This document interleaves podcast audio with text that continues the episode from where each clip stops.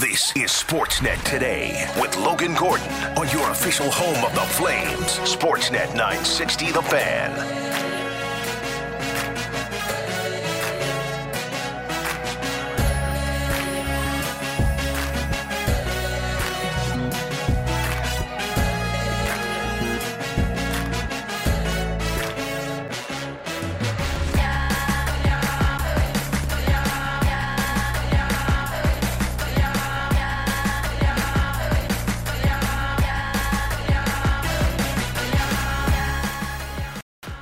Right, happy Thursday.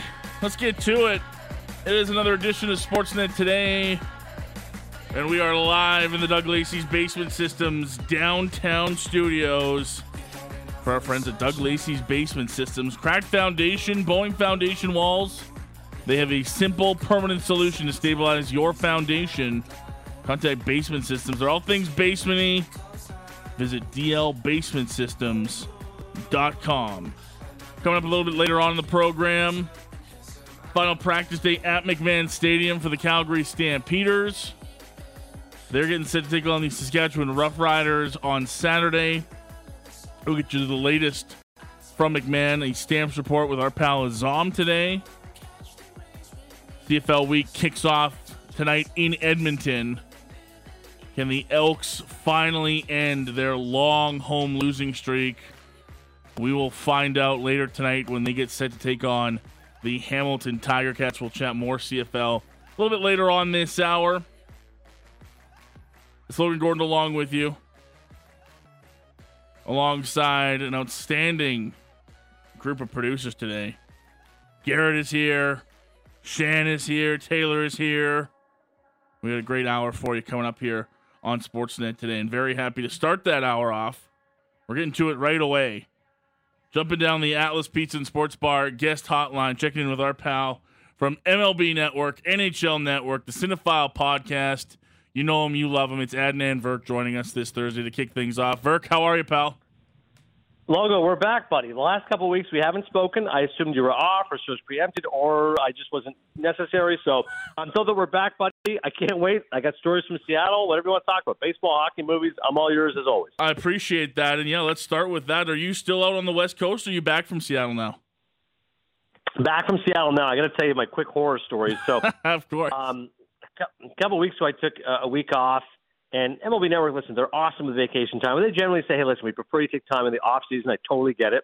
But I did make the point that, you know, I work the baseball off season, of course, by doing hockey. So they're like, no, we get that. So, you know, I was like, hey, if I can take a week in June, visit my brother who lives in Wisconsin, take a week in August, visit my parents in Toronto. You know, when you're from cold weather places, so to speak, you want to take the summers off. And of course, when you have kids, you're really beholden to them. So my, I'm, I'm, my time off is going to be summer, Thanksgiving, Christmas. With that as pretext, when you take a week off, it's pretty important, right? It's not like I, I have a job where I can just take another week off. It's not like I get eight weeks vacation. Like that week off is pretty important, and I'm doing it, you know, a couple weeks before the All Star break. So Monday night, supposed to fly out of Newark in New Jersey to get to Wisconsin. Nine o'clock flight. It's supposed to ten fifteen, ten thirty, eleven thirty, twelve thirty. Kids fall asleep at midnight. At three thirty a.m., they canceled the flight. Logo, I've never seen it happen. Seven hours I waited. And by the way, here's a lesson to you. Next time you travel, never, ever, ever check a bag. I don't care if you're going for like a week, like Turkey. Don't check a bag. You want to know why? Because my very smart wife had packed carry-ons for all of us. And after they announced the flight was canceled at 3:30 a.m., they also announced if you had checked your bag, you would not be getting it back, and it would be going to Wisconsin. Like an absolute disaster. And the whole issue is they don't have enough pilots. There were thunder showers that night. I go, hey, if it's weather related, it's not weather related. It's because they don't have enough pilots. They don't have a flight attendant. Oh. Go back home defeated. I call Tuesday. Any flights? No. Wednesday? No. Thursday? No. Friday morning. You're telling me I took a week off during the baseball season to fly Friday morning to Sunday morning, two days to go to visit my brother and four kids. That's what you're telling me. My dad's 77th birthday on the Wednesday. I'm like, oh. I gotta get to Wednesday. Nope, sorry. Mom and dad, by the way, my dad hates flying logo. Not sure about your folks. My dad would like rather take his own kidney out than fly. So he'll drive anywhere. So from Toronto to Milwaukee, 10 hour drive, no problem. He stayed the night in Kalamazoo, had a blast. So know, my dad's like, just drive. I go, Dad, it's 15 hours. Oh. Like, that's a serious trip with kids. Yeah. And, and by the way, my wife and my youngest guy staying home. I should point that out. So I'm going to have to drive solo with three kids. I'm like, Dad, 15 oh. hours. There's no way. Anyway, so he says, why don't you try a smaller airport? And My wife said that. Back to old stomping grounds. Nine years in Connecticut, the old airport in Connecticut, Hartford specifically, Bradley. They got a flight at 6 a.m. Okay, fine, I'll take it. Thursday. I call our scheduling manager. Hey, you know, I took the week off for vacation. Just so you know, I got screwed, and I'm sitting around the house if you didn't What happened Wednesday? Our top guy, Greg Amsinger, calls out sick. That guy never calls out sick. I text him like, dude, you okay? He's like, I have like 104 fever. Like, oh my oh. god. I go in. Logo, quick memory. What happened on that Wednesday? Domingo German threw a perfect game. Yes. Greatest call out ever. I come into work. I get to watch a perfect game. Wow. Dan Plesac high five me like, yes, what a day off the bench. You come in, you get to watch a perfect game. Then I go home, wake the kids up at 2 a.m., two and a half hour Uber to get to Connecticut. Two and a half hour oh. Uber for a 15, 12, and 6 year old kid. Again, the boys are the best. They just went to bed, all good. At 5:15, the guy goes, "I have no good news. The pilot's not here, and he won't be here for another five hours." I, I looked at my kids and I go, "Here's each of your iPads. I'm going to sleep on the floor." and at one point at 9 a.m., somebody said to me, "Don't you work at ESPN?" And I look at the guy. I go, "No, I used to. I work at MLB Network. I just saw a perfect game last night. Leave me alone. I'm going back to bed." It was unbelievable. I also saw Jim Mora, not Jim Mora playoffs, but his son Jim Mora Jr., who was also in line. But I worked with a few times at ESPN. I didn't want to bother him. I don't think he would have remembered me, but yeah. it was funny that I'm like, I look over and he looked annoyed as all hell. I go, it's good to see Jim Mora Jr. and I both getting screwed. Former San Francisco 49ers head coach, also as mad as I am. Eventually, the pilot did come. We'd never made it to Milwaukee. My, my parents actually came to Chicago, which is an hour and five minutes from where my brother lives. We had four great days, boating, you name it. Canada yeah. Day, by the way. We went in Milwaukee with fellow Canadians uh, boating, barbecue, the rest of it. But dude, the flights are insane. That brings us to Seattle. I'm now back from Seattle, but you know this is going to happen. 6 a.m. flight. What are we flying again? United. And what happened? United once again by getting screwed. This time we're on the plane. The pilot's there, but the pilot announces, uh, "We're having an issue right now trying to find a runway." Oh, perfect. Yeah. Thank God. Yeah. Yeah, thank God MLB Network travels me first class. I look at the guy next to me and I go, I get a little claustrophobic just like in general. Yeah. Now that we're stuck on this plane, it's going to start to kick in. So I'm going to take a melatonin. I show him the bottle. I go, this is like you know natural stuff. Yeah, yeah. I'm going to take this sucker and I'm going to fall asleep. If I start snoring, like I'm sorry, but like otherwise I'm going to lose my mind. now, thank God for United First Class logo. I, I pressed that recline button. I was yeah. fully horizontal, dude. I was fully horizontal, and I slept and I woke up three hours later. I look at the guy. He goes, we're still in Newark. I'm like, I kind of thought we were. Like, yeah. I just had a feeling in my head. I'm like, we're not going to pick up. Yeah. Ten minutes later, we fly. Six-hour flight to Seattle. Nine hours on a plane. Well, let me tell you oh. something. It was worth it. Seattle's awesome, beautiful city. I've been to Vancouver twice. Yeah. Definitely reminded me of Vancouver. Very temperate, and it was the perfect time to be there. Like people talk with the gray of Seattle, but that's like November to May. July summers, we're talking plus 24 and sunny with no humidity. Like it was perfect weather. And uh, you know me, I like to walk, so I went to the Pike Place Market, which reminded me of uh, Fisherman's Wharf in San Francisco. But like you know, friendly people, good seafood. You get the water, you get the mountains, and that ballpark is awesome. Like I, I used, I still want to call it Safeco, even though it's T-Mobile. But I've always wanted to go to that park. And dude, that, that retractable roof, when the sun comes in, Ichiro, Edgar Martinez, Grasshoppers, like they, they did their baseball right. It was an awesome time. And the the best part of it was, and I'm never good at predictions, aside from the Oscars, as you know. I went seven for seven on the home run derby bracket. I, I saw that. They said to me to go, yeah, I, I, I dude, I was just like, and I'm, I'm going by like guys I like. I'm like, I like Arozarena. He'll beat Garcia. Uh, I like Vlad Jr. He's a Blue Jay. Um, I think Julio will do well, hometown guy. And then they all came true. I'm like, yes. And then I was like, Julio will get tired, so Vlad will beat him. I guessed it right. Vlad wins over Arozarena. I'm like, I couldn't believe it.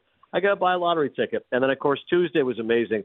I never thought I'd be on a set with Pedro Martinez, three-time Cy Young Award winner, Hall of Famer, and Albert Pujols, 11-time All-Star at one point, I was trying to tell a friend of mine who's not a baseball fan what a big deal it was. I go, let me put it this way: Albert Pujols is one of four people alive, no, four people ever who have hit 700 home runs. And I got to meet him and hang out with him, and he's a super nice guy. I mean, he's he's as big hearted as you expect.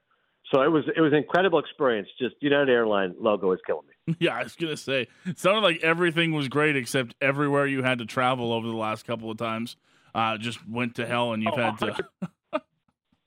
I feel like Canadians, like in general, we like a good road trip. Like, you, how long is Calgary to like Vancouver? I feel like you would just drive that, wouldn't you? Yeah, yeah, probably. Like I feel like Canadians were just like Stu Grimson said to me one time. There's one thing about Canadians: we like a good road trip. He was, I think, Stu grew up in BC. I don't know exactly where, but he said like he had family in Manitoba, and he's like every summer we would just drive. It's like a 20 hour drive. Canadians, like, whatever, just just get in the car, get in that Trans Canada Highway. We'll figure it out. yeah, exactly.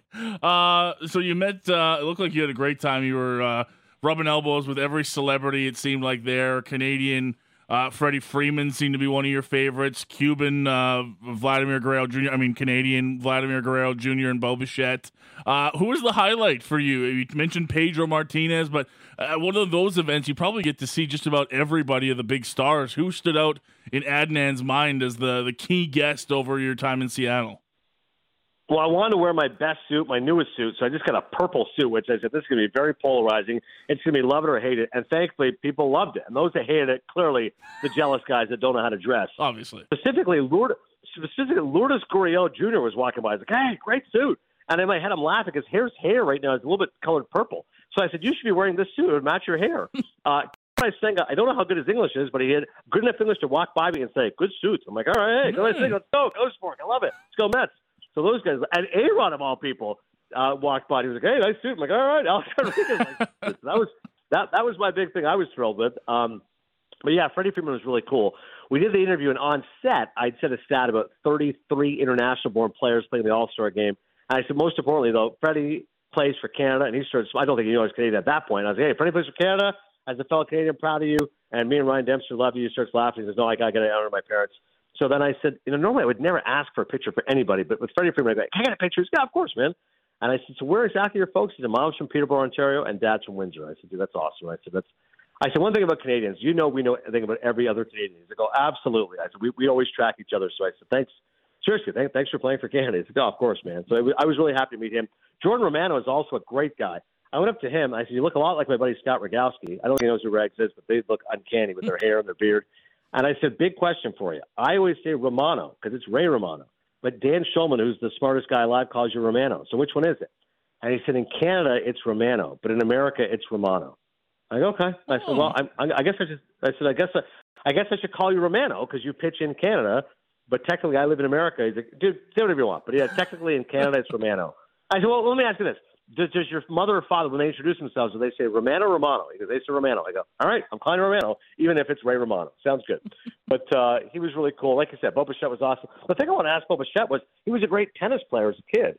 So I asked him, I said, do you still play tennis? Like, at one point, your dad thought you should have gone and played tennis. And the number four player in the world at one point, James Blake, one time was breaking down like Bo Bichette's swing in like 2019. Mm-hmm. There was a tennis video of him. He's like, pretty good. So Bo was like, oh, I still play a little bit, not as much as I used to. He's like, no, but I love tennis, man. I, I still get out there a little bit. So as you know, I was locked into Wimbledon, so it was just uh, the best part is logo. Everyone's in a good mood. Like Luis Arraez comes to the set, I'm like, bro, you're hitting 383. Like you're bananas. Like it's awesome. Jorge Soler, Arozarena. Again, even though they speak Spanish and I don't, they're still in a good mood. Yonder Alonso's translating for us. Of course, the big glaring one was Ohtani. I wish we got Ohtani. He did wave to us at one point. We were trying to wave him over, and he's kind of like blaming his translator. So no, talk to him, talk to him. So. So that, that that was the one thing. If like I was just thinking, if someone said to me, "What's the Did you talk to Ohtani?" I did not talk to Ohtani and a little lack of star power with no Judge, no Trout. Yeah. Like the National League one wasn't a particularly great game, but what was really surprising was the rosters. When you looked at the lineups, the National League clearly had the better lineup. I don't know the last time we could say that. You always look at the American League lineup and go, dude, these guys got hitters everywhere. This time it was the National League which had the better lineup and squeaked by with the win with Elias Diaz of all people hitting the go-ahead home run. Yeah, you would have really made some money if you got that bet right on top of your home run derby bracket. yeah, that would have been incredible. I, I listen. I follow the game avidly. I know who he is. I think he's, he's yeah. the first ever Rockies catcher to make the All Star game. He's there as a DH, but I did not have that in the bingo card. And it would have been amazing. Like by the, and I was kind of watching it out in center field, which we were laughing. I go, if there's a home run hit, everyone's gonna go, who's the guy in the purple suit? They'll definitely see me on Fox. Then I kind of went to the suite, you know, hobnob with the bosses. Yeah. But the last three innings, I was sitting maybe 20 rows behind home plate.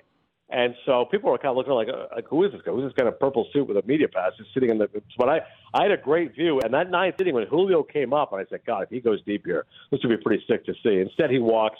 I think it was Ramirez who struck out of ground out, whatever it was. But good game overall, and definitely a great environment, man. Again, I don't know how many times you've been to Seattle, but it's a it's a beautiful city. It really is. I've never been. It's certainly on the the bucket list now, especially now they've got uh, the Kraken back there, and it seems like it's yeah. just one of those great sports cities. And I, I was saying that to a couple buddies when I was watching the home run derby, and even when they were chanting at Ohtani, you know, to come to Seattle, they were sold out. It it just seems like a great a great sports town on the West Coast, and you know, hard to remember they had a basketball team there at one point. Feels like that could be something to get back on the horizon. All of a sudden, you've got the Mariners there, you got the Kraken there. They did well in the playoffs. Maybe a basketball team again in Seattle's on the uh, sports scene in the U.S. West Coast again.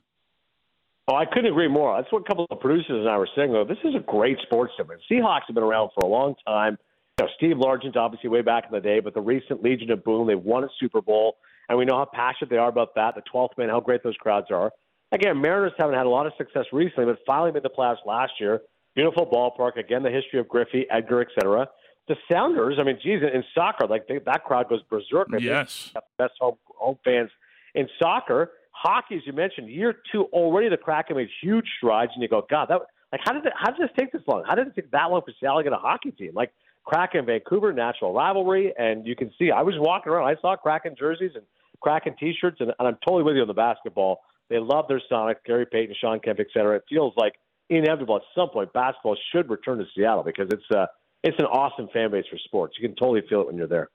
Uh, before we move on from the All Star game into some second half storylines with you, pal, um, just wanted to. I know you and me have talked about the All Star games before and how they sort of vary sport to sport. And I know you mentioned we didn't have quite the star power that we usually do at these events, but it still seems to me like baseball's doing it the best of any pro sport when it comes to the All Star game festivities because I think even the NHL, you know, there's still guys that take All Star weekend off and would rather have the break. MLB, right? Look, look at the guys we had in the home run derby, stars upon stars. I was saying to my producers earlier this week, for no, but we had a G leaguer in the the the slam dunk contest last time they did it. Like the, that's not how MLB does things. And yes, it doesn't mean World Series, you know, home field advantage anymore, but it's still to me by far the most palatable All Star out of the any of the pro sports in North America. Yeah, palatable is the perfect word for it because if you watch hockey and basketball, they're just glorified exhibitions. You just want to see, you know, three on ones and slam dunks. Okay, fine, but to me, I, I can take about ten minutes, and that's terrible. Football, I, I can't watch. Somehow, it's incredibly, six million people will watch the Pro Bowl. I can never watch it. It's a waste of time. So baseball, right? Baseball still looks like a baseball game. Yep. Somebody is still throwing 92 miles an hour. A guy still hit home runs. I tell you what, I had that great view in center field right out of the gate. The first two catches in right field, I think it was Adolis Garcia made the first catch, and the Arozarena made the catch in left. Like, a man, like those guys are trying. If, if it was an All-Star game like basketball, they wouldn't have cared. Ball goes over his head. Ah, whatever, ground rule double, who cares? No, those guys are trying to make plays, which was really cool to see. And obviously, Gerrit Cole on the mound appreciated it. So I'm with you. I, I don't look at the numbers. I don't know what's happening. I'll tell you this. I was looking at all the numbers for the first half of the year. Attendance is up for baseball by 8%. If that continues, that'd be the highest rate of growth over 5% since 2004. So that's pretty impressive that that's happening. The TV ratings are up 12%, I saw. And the time of game is the biggest thing. We've gone from 303 a year ago to 238 right now. So the fact that we've shaved off 25 minutes out of games, it, it's amazing. And I keep thinking like 238. Can we get to 230? If that holds up, by the way, 238, that'd be the shortest average nine inning game since 1984. Wow. Like it's incredible. Like you can literally look at the numbers and go, wait, so we made the game more like it was in the 80s and it's become more popular. I'm like, yeah, if there's less standing around and more action and more stolen bases, if this also holds highest record of stolen base success rate ever. I think it's at 79, 80%. That'd be the highest ever in the history of baseball. So it's it's pretty crazy, man, how well the new rules have worked out. Like I knew it worked when I saw those numbers. I, it was eye popping how well it's worked out. All those stolen base stats are only coming from one kid in Cincinnati, though. That's all that that's from. the one thing I was joking about. One of my buddies I was playing tennis with today. He goes, "You know, baseball really wanted to do it right. What is the point of the game?" I said, "To celebrate baseball excellence." He goes, "Exactly." He goes, "I know Elly De La Cruz has only played 30 games. He's the most exciting player in baseball. Like he should be there. I, I don't give a damn if it's like, well, you're going to earn your stripes. He doesn't play. No, no, dude. If you like baseball, you like Elly De La Cruz. You, he should be there. And I said, well, I love Nando. He goes, exactly. Tatis yeah. should be there too. He goes, on, on numbers, he should be there. He goes, if Elly De La Cruz and Tatis are not there, that's ridiculous. Like it's supposed to be entertaining. Those guys are as entertaining as it gets, I'm like, well, it's a fair point. Uh, it'll be a, a second half storyline to watch for for sure. What happens with the Reds? Uh, Elly De La Cruz is, is like must watch TV right now. They're on top of the NL Central. But uh, is there a bigger second half storyline as we head into post All Star break, Virk, than uh, what happens with Shohei Ohtani and the Angels? Are they finally going to get to a place where they can trade this guy away and and, and move on with uh, whatever exactly that franchise does on a day to day basis? Well, I think it's the biggest story in baseball. It's the biggest story in sports, and at least we'll get our answer relatively soon here within the next two and a half weeks. Now, I think there's a chance they trade him, but I never want to say never. Like, let's at least put it at five percent. Let's at least put it at ten percent. If somebody offers a Herschel Walker type trade, you think Artie Moreno's going to say no? Like, it's at least a conversation worth having. So I wouldn't say absolutely no, but probably not. And I think ultimately Ohtani will play out the rest of the, the Angels. Fingers crossed he stays healthy. God, no, no injuries, please. Let's just see this historic year. He could get 58 home runs and strike out 230 guys. It's just insane to even think about. And we keep saying it. We haven't seen it since Babe Ruth, but again, Babe wasn't doing it simultaneously. Babe was a great pitcher, then became an incredible hitter. He wasn't hitting 60 home runs and also racking up, you know, 200 strikeouts. Sim- Shohei is doing it simultaneously. But I don't think he gets traded. I don't think they make the playoffs. They just don't have enough depth. They're not going to have Trout. After that swing and he hurt his wrist, I said, oh, that's no. bad. He's not back till September. Rendon's still a disappointment. They really got to hope like these Mickey Moniaks and Jo Adells, and those young kids can step up. And I just think it's too hard uh, a road to travel to get to the playoffs. But barring a, a catastrophe, Ohtani's going to win his second MVP award, and he's going to go somewhere else. I think it's probably the Dodgers because he gets to say, "Hey, I stay in L.A. Three-hour flight to Japan. Obviously, go see friends and family, which is important to him. Yep. He can still make a ton of money being on the West Coast, and he's going to the better team. Like quite simply, wait, I can stay where I am, where it's warm weather and I'm comfortable, but I just have a team where there's tradition and winning. I'm like, yeah, they've actually won a World Series in the last few years. They're going to spend more money. Than, like, no brainer. Like, like I couldn't imagine he stays in the Angels. And the other options, like, why would I go to the Mets?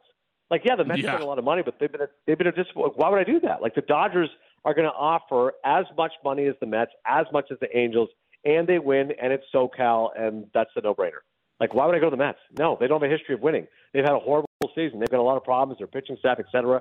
Yankees, like again, you would sell tradition, I guess. Like, hey man, look at the Yankee pinstripes, but but they've got Judge. They got their guy. Yeah. The only one is maybe San Francisco, because again, you can say I'm staying on the West Coast, very strong Asian population, and and they could sell you that hey, you'll be the guy. In L.A. with the Dodgers, there's other dudes. There's Mookie Betts, there's Kershaw, etc. San Francisco, we don't have any stars. You come to us, you'll be the guy. So maybe San Fran, but I really think it's the Dodgers. It, to me, it feels like a no-brainer. Uh, last baseball one because I want to get some movies in with you before we let you go. Bigger disappointment this year: the Mets, the Cardinals, or the Padres? I'm glad you asked. I did Sportsnet last week, and Faizal Khamisa does a great job. And he said to me, "Hey, what's the biggest upset? It's got to be Mets, or is it Padres?" And you took the words out of my mouth, and I go, "Well, I got to disagree with you. I think it's St. Louis. Yeah, I looked at these numbers. They're, they're on pace for 96 losses. Like that, they have. That's the most losses they would have." in something like 67 years. I think they, they lost in 99 games like years ago. And they're had putrid at home, too. Seasons. Oh, like 18 straight winning seasons. And they're known as one of the great baseball seasons in America. And I've been to that park and I, I love Busch Stadium and everyone's wearing Cardinal red. But you're right. You're horrible at home. Everything that's gone wrong could go wrong. Their lone all star is Nolan Arenado, which even if you look at his defensive numbers, he hasn't been very good. Offensively, he's good. He's not great, but he's fine. But Goldschmidt's been up and down, and the rest of the team, like their pitching's a mess. Like Wainwright's in his final season, he has a seven and a half ERA. Oh. Uh, Flaherty is a pending free agent; he's not going to be back. Nope. Jordan Montgomery's a pending free agent; he's not going to be back. They, they have no pitching next season. I'm not kidding. So they, and they've got a surplus of outfielders. So they said they're going to start selling. I wouldn't be surprised if they trade Nolan Gorman and get a young arm, maybe from Seattle. They're very rich in young pitching talent. Um, and George Kirby would be outstanding if you can get him. I don't think you can get him. Uh, Jordan Walker could be a guy on the move. But like it's it's pretty stunning to me how bad they've been. San Diego and Mets are disappointing, of course, especially in relation to payroll. But I just I've never seen St. Louis this stinky, um, and with seemingly no way of bouncing back. Like I don't think the Mets or the Padres make the playoffs, but they could go on a run and push for a wild card. St. Louis ain't going anywhere. Like their season's over. I didn't think I would say that July 13th. Okay, before we let you go, uh, I'm extremely excited for the upcoming week of movies. Uh, Oppenheimer looks fantastic. The IMAX reels that you've seen in theaters look incredible. Uh, it's going to be one of the best movies, and it's going up against the movie that, look, maybe you didn't expect to be in contention with it, but Barbie looks like it's going to be its own fun thing, Adnan, and it feels like this might be the best movie news we have for a while because this I don't think people realize, you know, this Screen Actors Guild, the writers and the actors going on strike is is a terrible, terrible news thing for when it comes to movies and, TV shows going forward. Uh, I'm going to enjoy these next two movies. Where's your excitement level at for Oppenheimer and Barbie before we get to the negative stuff? Well, especially Oppenheimer, I can't wait. You know, it's going to be opening next Friday, the 21st. Thursday night, I'm debating. I've got to work a double, so I'll be at work a long time. And I thought maybe go see a nine o'clock show. Then I saw it's three hours, and I was like, I don't know if I should do this. So I, I'm definitely off Saturday, so I will see it on the weekend, and I can't wait. I'll either see it in 70 millimeter or I'll see it in IMAX. But I love that Christopher Nolan makes these big budget movies which are designed for the big screen. You've got to see it. You've got to appreciate it. Even though I will say I thought Tenet was a little disappointing, a little Yeah. too confusing, but I can't wait for Oppenheimer. And I will see Barbie. My wife wants to see it, and I go, you know what? I like the pedigree. You and I are indie movie guys, so we know that Greta Gerwig is a name that if you like movies, like, dude, I know who Greta Gerwig is. She's smart, she's talented, she's funny. I appreciate what she did with Lady Bird and uh, Little Women, and uh, Noah Baumbach, I believe, was involved with the script as well. So she's a good director, and they're they're talented. So I was like, once I saw they're on board, I go, okay, this isn't going to be what I'm expecting. And Margot Robbie was saying, if you love Barbie and the the sweet confection of that, you'll like it. If you hate Barbie, you may still also like it because it's kind of like taking winking nods at Barbie and being kind of silly and being subversive. So, but then in the same breath, Margot Robbie said, but it's tricky. If you try to make a movie for everybody, you end up making a movie for nobody. So that is something to consider. But just from watching the trailer, it's visual eye candy. It looks fun, kind of goofy, kind of silly. And if it's bad and it's too campy, maybe it's so bad it's good, right? Like I kind Yeah. of feel like Barbie could have that aspect too. Like even if it's ridiculous, I might be laughing at, at Ryan Gosling's eight pack and what they're trying to say with it. So um, Oppenheimer for sure. If, if I don't make like the Thursday night screening, which I, I'm really tempted to do, Yeah. but I might be just too gassed. I think I'll definitely go Saturday, and I'll definitely see Barbie. And like you said, if for anybody who says movie theaters are over, a ton of people are going to be going to see two movies next weekend, and it's for wildly different fan bases. And then, of course, guys like you and me will see both of them because we're just we're just movie nuts. It's yeah, we don't have, we don't have a choice. It's in our blood. We're forced to do this to uh, satisfy some weird part of our brain. But uh, the bad news was know, on the other side of that, the Oppenheimer cast left the UK premiere now, and uh, we got to worry about. Have you seen some of the stories coming out about residuals and some of the deals that they're trying to make with actors and things going forward? Some of the stories here uh, on this actors and, and writers strike, Adnan, have been kind of wild. Yeah, I'm getting worried, man. Like the writer's strike is going, and there's no end in sight. And the whole rumor has been, watch out if there's an actor strike. If the actor strike joins them, it could be catastrophic. And as you said, there's a lot of content right now in the can. But okay, let's suppose there's a strike September 1st. Hey, we're good till the rest of the year because all these these movies are already out. But then what happens next year? Like then you've got four months of nothing being filmed. I, I don't even want to think about it. It could be an absolute disaster. Yeah, uh, fingers crossed it doesn't get there, but man, does it ever seem bleak right now. I'm going to try to avoid it. I'm going to put it away in a separate compartment where I put all my other bad thoughts and worry about it later and just procrastinate on uh, any issues that I have to for now. I'm going to enjoy the movies uh, just as much as I enjoyed this conversation. Virk, great to have you back, Pruddy. I uh, hope you had a great time back in Seattle, and we'll chat with you again next week, hey? I appreciate you as always, Logan. Good to be back, man. We'll talk soon. Take care. Adnan Virk joining us down the Atlas Pizza and Sports Bar guest hotline, MLB Network, NHL Network, and the Cinephile podcast. Wherever you get your podcast, you would have seen Virk and his bright purple suit all over MLB Network during the All Star game, rubbing shoulders with Bichette and Freeman and Vladdy. Uh, some great coverage there from Virk and uh, a great travel story in there as well. Appreciate him uh, joining us this Thursday. We're going to take a break. We'll come back on the other side. Time to get you set for all things Stampeders. They're getting ready for a matchup against the Riders on Saturday. Aazam's got your latest on the Stamps report. That's next as Sportsnet 960 rolls on on this Thursday. Sportsnet 960, the fan. You're listening to Sportsnet today with Logan Gordon on the home of the Flames. Sportsnet 960, the fan. We are back on Sportsnet today. Here on Sportsnet 960, the fan from the Doug Lacey's Basement Systems downtown studios. Just finished up our chat with Adnan Virk in segment one. He's back from Seattle. MLB All Star game finishing up. Getting ready for the second half of the season. Storylines to watch for, of course. We'll keep an eye on the Toronto Blue Jays. They start a series against Arizona on Friday. We'll get our next uh, Jays report tomorrow from Taylor. Just literally nothing going on on this Thursday. So, I mean, unless you want zero updates on Jordan Romano or to be let known that George Springer and Jay Jackson are back off the paternity list, that's about it. uh, and there's your Jays report with, with Taylor Dingman. That's that's we just instead of doing all the big fancy productions, that was it. That was literally what it was going to be. So we just we just did it in that form instead of uh, the big fancy way we'd usually do it. Uh, yeah, will Shohei Ohtani be traded? Trade deadlines coming up. Lots of storylines to watch.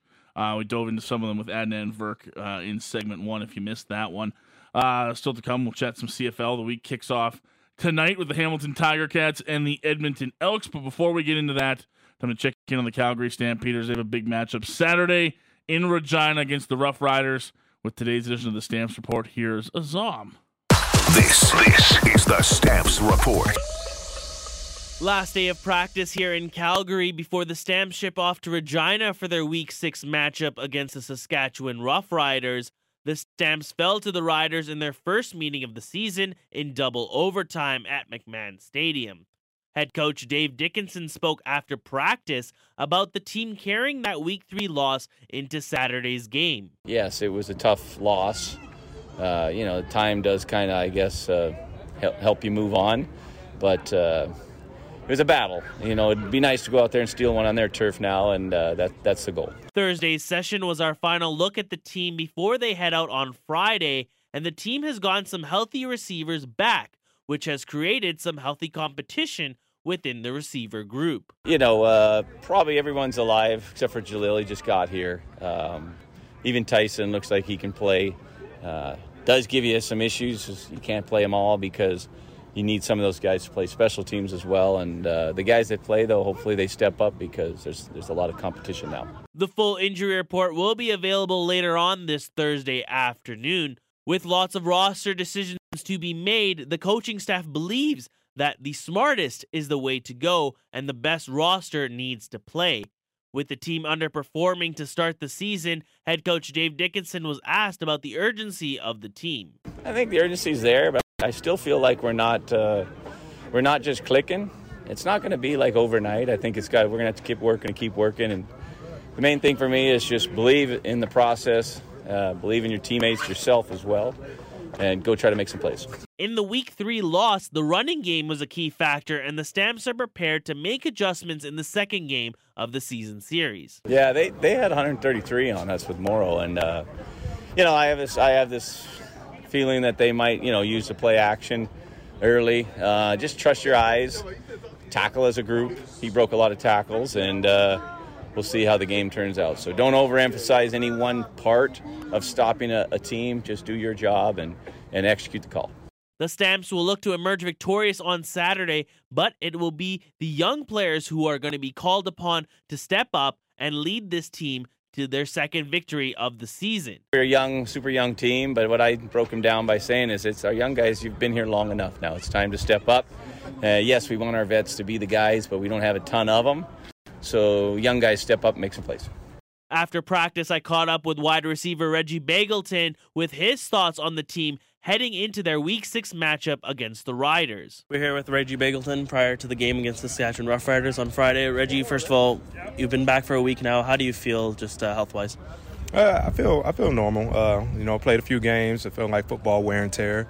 Uh, but overall, I feel like I'm you know I'm gonna be able to make plays and, and go out there and be the leader that I need to be obviously with this, this, team you lost uh, in overtime in that one. Does that sting a little bit? And does you take that little stingness into the game on friday? I mean any loss stings. Uh, doesn't matter how you lose overtime uh, get beat you know fair and square uh, it all is what it is. It's still a loss in the lo- uh, lose column. So yeah i mean just because it's the next opponent fuels me it doesn't matter what they did to us last time it's they're next on the schedule we're going out there to win and that, that's enough to, to play how you're supposed to play uh, just talk a little bit about jake he obviously is not the season he wanted so far but he really seems to be a leader in the room and kind of finding his way as the leader of this group. No, absolutely.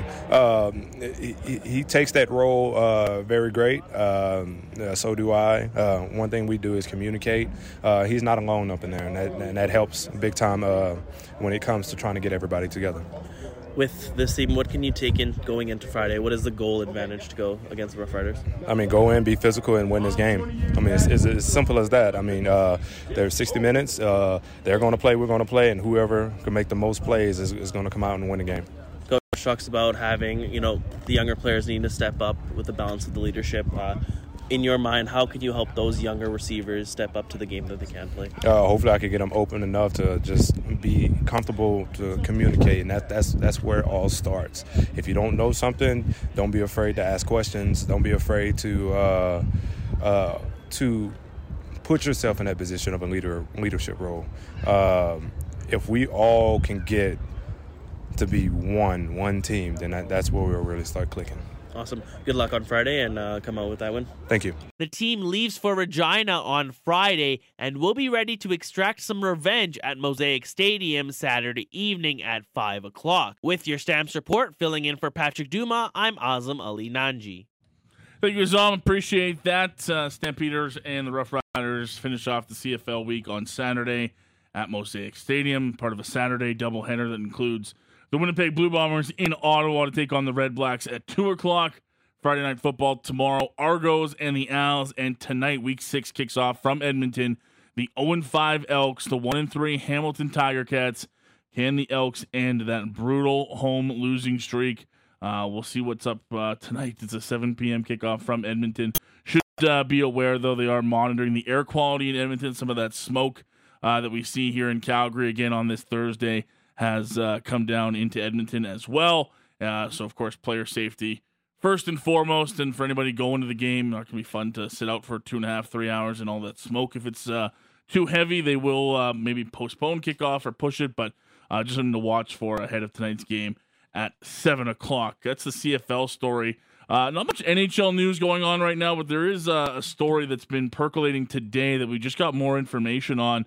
Um, it was a bit of a head scratcher earlier this morning when the Arizona Coyotes placed Alex Galchenyuk on waivers uh, to terminate his contract. Now, these things happen. We just saw uh, Filip Zadina uh, do a very similar, uh, have a similar situation happen to him with the Detroit Red Wings. They mutually agreed to terminate his contract. He was placed on waivers. These things happen, but they don't generally happen 12 days after that player signs with a team in free agency.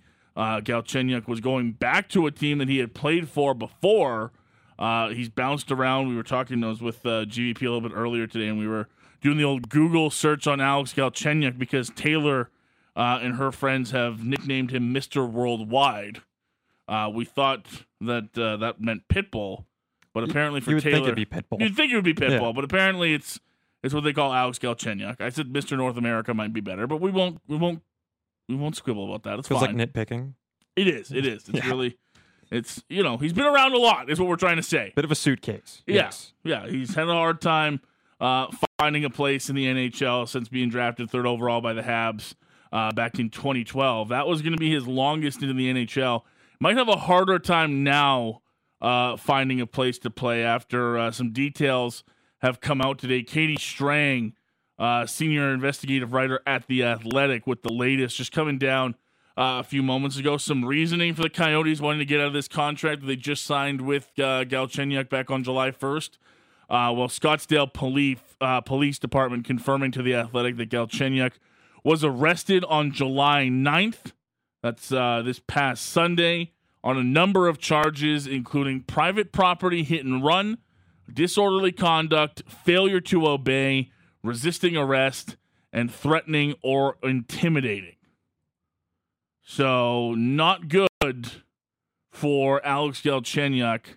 And there's your reasoning behind uh, him finding himself on waivers today uh, to terminate that contract. The Coyotes wanting nothing to do uh, with Galchenyuk, who did play 72 games as a member of the Coyotes back in 2018-19, where he put up 41 points. But that was oh, he also played there in 21-22. Okay, not as great a result. 21 points in 60 games. Uh, mix in there stops in Pittsburgh, Minnesota, Ottawa, Toronto, and 11 games with Colorado last season, which amounted in zero points and a minus eight plus minus. Uh, Alex Galchenyuk going to have to figure out some off ice issues clearly before anything else comes in GVP. Uh, one of my outstanding producers. We were talking about this earlier. We were kind of wondering what uh, what was going on, and uh, this is uh, confirmation today from Katie Strang as to why the Coyotes aren't going to go down that road with Galchenyuk again. Yeah, and I I guess that makes sense. Like you said, things were up in the air, but like what you just mentioned there, i it's hard to keep a guy like that around. And, and and I know at times in sports, you can keep a guy with some qu- questionable character issues or something like that. The Oilers kind of put up with Evander Kane, but it's obvious that he's kind of straightened out his behavior and whatnot. Maybe Galchenyuk can get another shot somewhere else, but it seems doubtful after everything you just said. Well, and I mean, look, the one thing I'll say, and it's it's the gross side of sports. Yeah. if you're if you can produce, they'll find a way for you. Right? It doesn't matter what you do. If you're productive at the NHL level, the NBA level, the NFL, it's all about they'll find a spot for you. Alex Galchenyuk wasn't productive last season. Played 11 NHL games for the Avs. and Basically put up didn't play zero him. points. Yeah. Basically didn't play him. Yeah. He put up eight shots in 11 games. He's not, he's far away from the 30 goal scorer that he was in Montreal in 2015 16. And the fact that you only went eight days after signing a contract with a team and had this major incident happen. And hey, look, everybody get, I'm up for second chances. I'm not saying that you're kicking Alex Galchenyuk out of the league for this, but I'm just saying it, you mix in a less than productive player Yeah. now dealing with some pretty serious. I mean, it's a long list of charges that he's facing from the Scottsdale Police Department. And, and that contract only lasting eight days is going to be a red flag to any other team that even wants to kick the tires on him. Yeah. Like the fact that a team was willing to just totally bail on that commitment to him, you know, less than 10 days is, is, is something that's going to be very in- indicative of what his future is like. And it, it doesn't seem like it's going to be in the National Hockey League, in my opinion. No. Uh, So what you're saying is he does become Mr. Worldwide. it- okay, here's the deal, Taylor. I will, I will grant you Alex Galchenyuk Mr. Worldwide nickname status if his next stop is, say, Switzerland or the the, The KHL. DL. Yeah, KHL. If that happens, I will, without a doubt, put away any reservations about the Mr. Worldwide nickname. Is that fair?